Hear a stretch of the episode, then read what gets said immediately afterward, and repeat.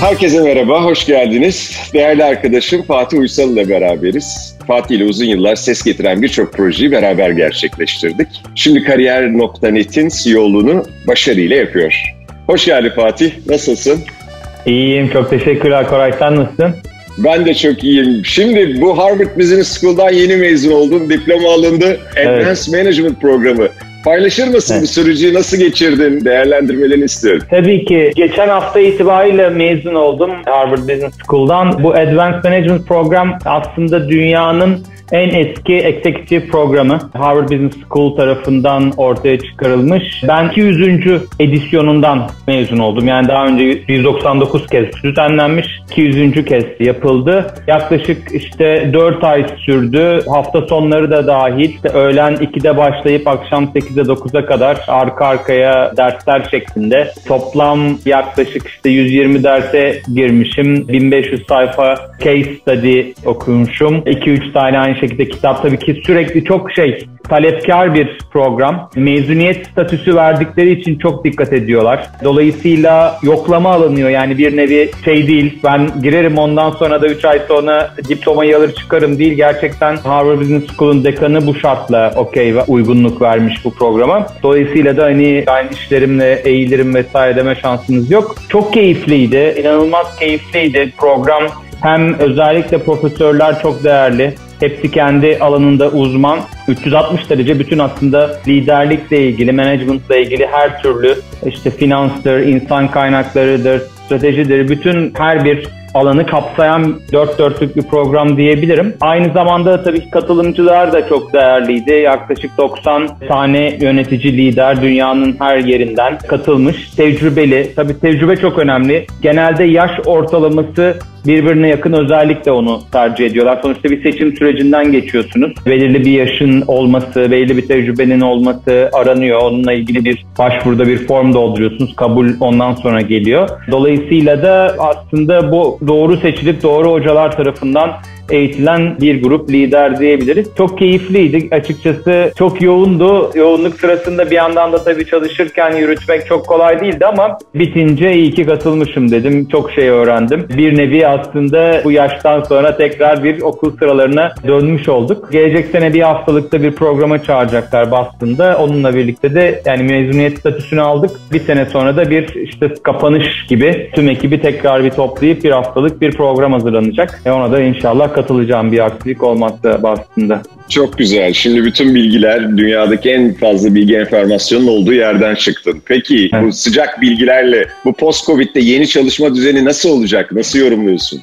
Yani çok tabii ki benim işim gereği de çok fazla kafa yorduğumuz hem de araştırma yaptığımız bir alan. Yeni çalışma düzeni, future of work deniyor işte çalışmanın geleceği. Şimdi bunu söylediğimizde sanki her şey çok normaldi. Pandemiyle birlikte herkes çalışma düzenini değiştirmeye karar verdi gibi algılanabiliyor. Öyle değil. Zaten bir değişim başlamıştı. Esnek çalışma düzeni, evden çalışma düzeni konuşuluyordu. Pandemi sadece bir kırılma yaşattı. Yani normalde eğri şöyle düz, lineer şeklinde giderken bir anda geometrik bir büyüme oldu. Genelde bu tür hani devrimlerde hep böyle gerçekleşiyor. Bir anda bir kırılma oluyor ve trend çok farklı bir eğriye bürünüyor. Benzer bir şeyi çalışma düzeninde de gördük. İşte geçen sene 16 Mart 2020'den itibaren bir anda şirketler mecbur kaldılar. Biz de aynı şekilde kariyer olarak bütün düzenimizi bir gün içerisinde eve taşıdık. Biz başından beri araştırmalar yürütüyoruz. Curiosity diye bir araştırma şirketiyle ve şunu gördük. İlk başta bu aslında hani inkarla bir başlar hani bu tür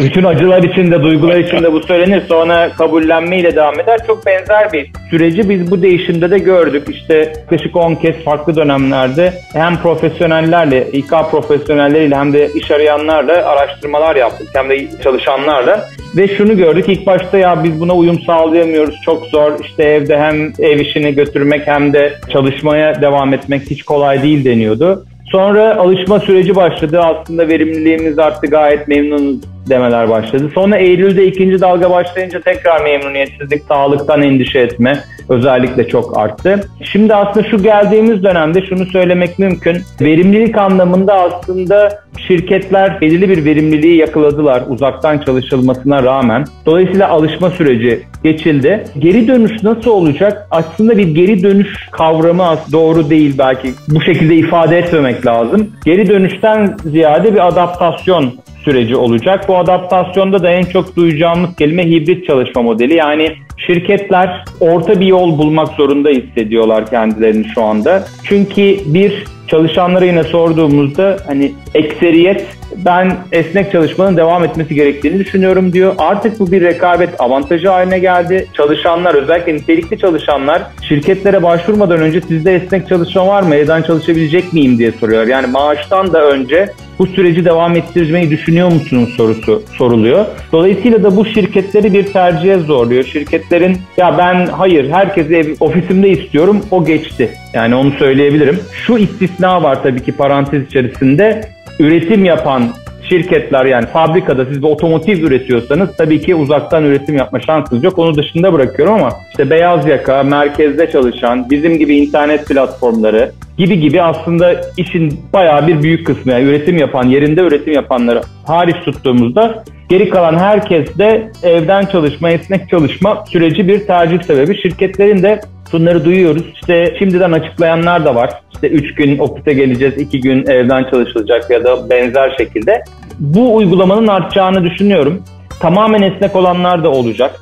O daha çok hani üretim yapmayan, yerinde üretim yapmayan şirketlerde bunu tercih etmek daha kolay. Sürekliliği bu şekilde deklare etmek. Yeni dönemin bu şekilde gerçekleşeceğini söylemek mümkün. Hibrit çalışma modelini e, çok sık duyacağız. Pandemi öncesi PÖ dönemine çok dönülmeyecek diye öngörebiliriz. Senin liderliğini yaptığın kariyer.net'te bu yeni döneme adapte olmak için ne tür yenilikler, değişiklikler var? Biz tabii ki başından beri yani bizim avantajımız şu oldu zaten internet platformuyuz. Dolayısıyla bizde yerinde üretim yok. Biz hemen bir gün sonra pandemi başladı evden çalışma kararı aldık. Hemen bir gün sonra evden sistem kurabildik ve çalışma devam etti. Tabii ki endişeliydik ilk etapta verimlilik sağlanır mı diye. Ama geldiğimiz dönemde aslında hani çok iyi bir ekibe sahip olduğumuzu da gördük. Ekip arkadaşlarım çok hızlı bir şekilde adapte oldular. Biz önceliği dijital çözümlere tabii ki veriyoruz. Bu dönemde de biz Türkiye'nin en büyük online istihdam platformuyuz. 25 milyon üzerinde CV'yi barındırıyoruz. Her ay 10 milyon iş başvurusu gerçekleşiyor Kariyer.net üzerinden. Çok ciddi rakamlar ve tamamen dijital.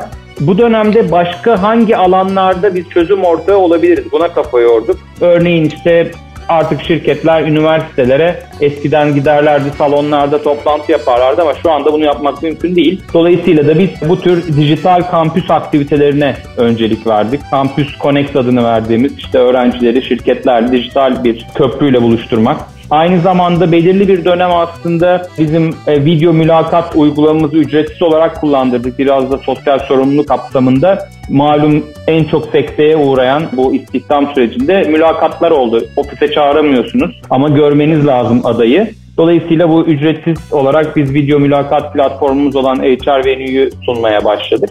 Bunun haricinde de bizim en çok dikkat ettiğimiz Koray açıkçası teknolojiyle bu uygunluğu sağlamak. Yani iş arayanla işin uygunluğunu sağlamak. Bunu yaparken de işte farklı teknolojilerden faydalanıyoruz. Yerinde ARGE yapabilme şansına sahibiz. Bakanlıktan onaylı bir yerinde ARGE merkeziyiz. Türkiye'de çok az internet platformu yerinde ARGE yapıyor.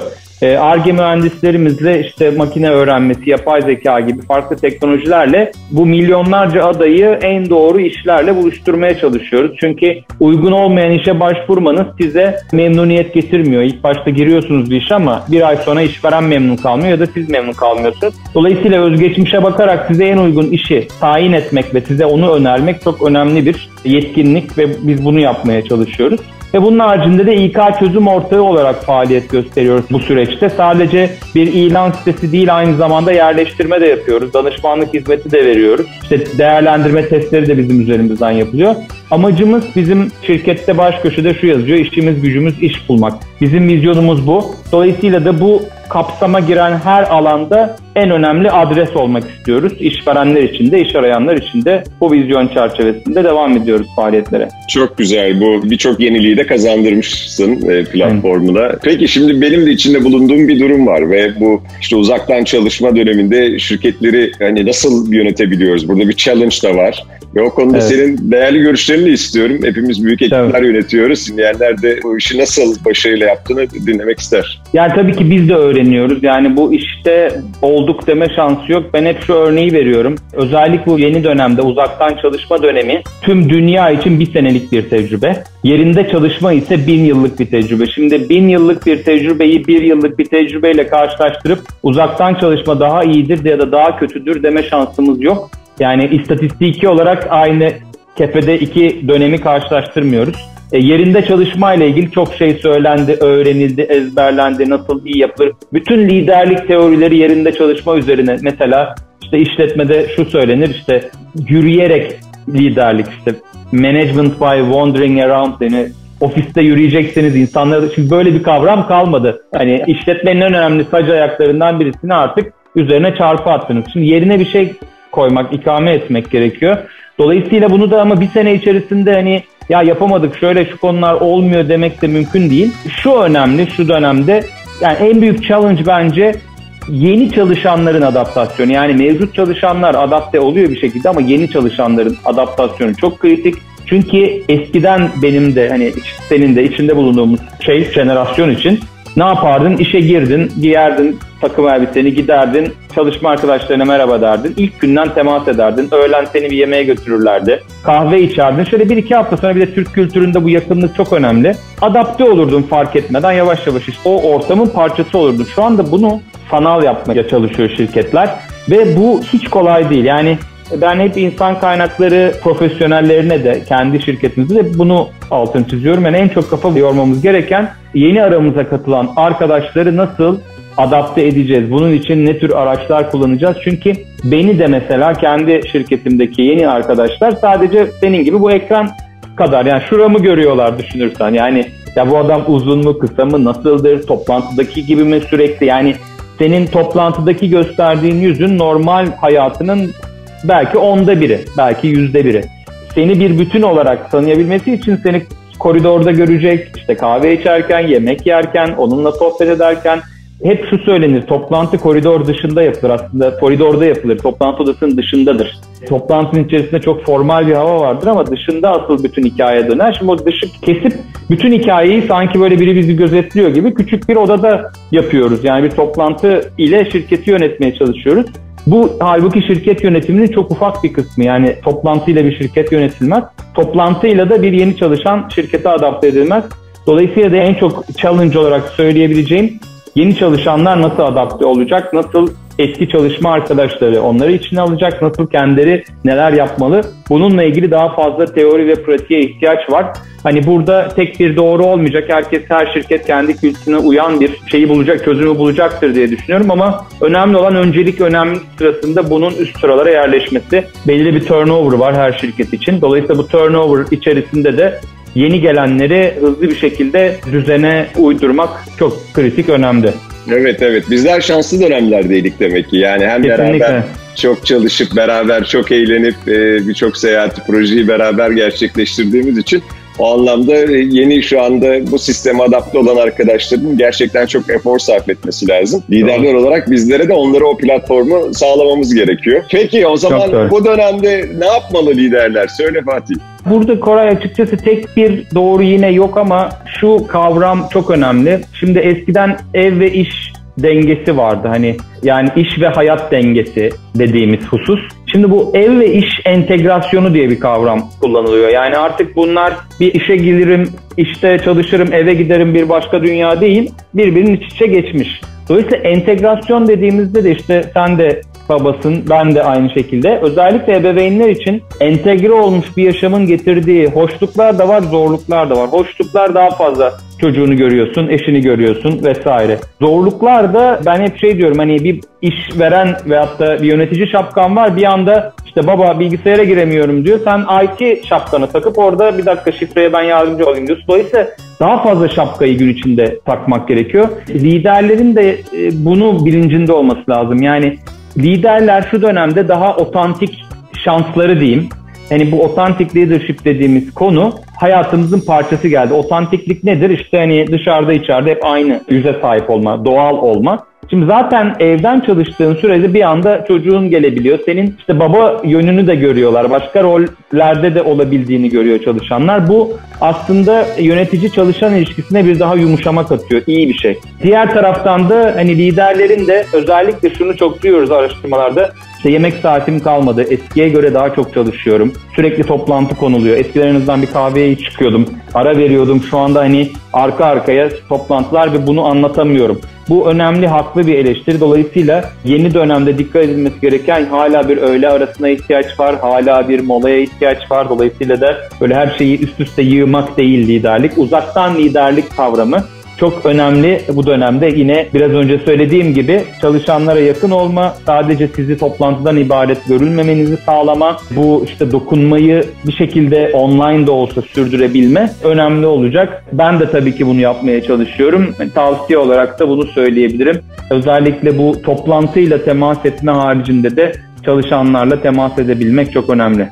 Ve o zaman ben de şöyle söyleyeyim, ben de dostumu çok özledim ve en kısa sürede böyle beraber oturabileceğimiz, gözlerimize bakabileceğimiz, sohbet edebileceğimiz, kahvemizi içebileceğimiz bir platform da yaratacağız. Daha böyle hani Anlıyorum. arzu ettiğimiz, e, yan yana olduğumuz bir e, ortam olacak. Fatih çok teşekkür ederim. Çok keyifli bir sohbet oldu. Benim için de. Ee, kendine çok çok iyi bak. Bütün kariyer.net çalışanlarına da çok sevgiler. Hoşçakal. Görüşmek üzere. Çok teşekkürler. Davet ettiğin için teşekkür ederim.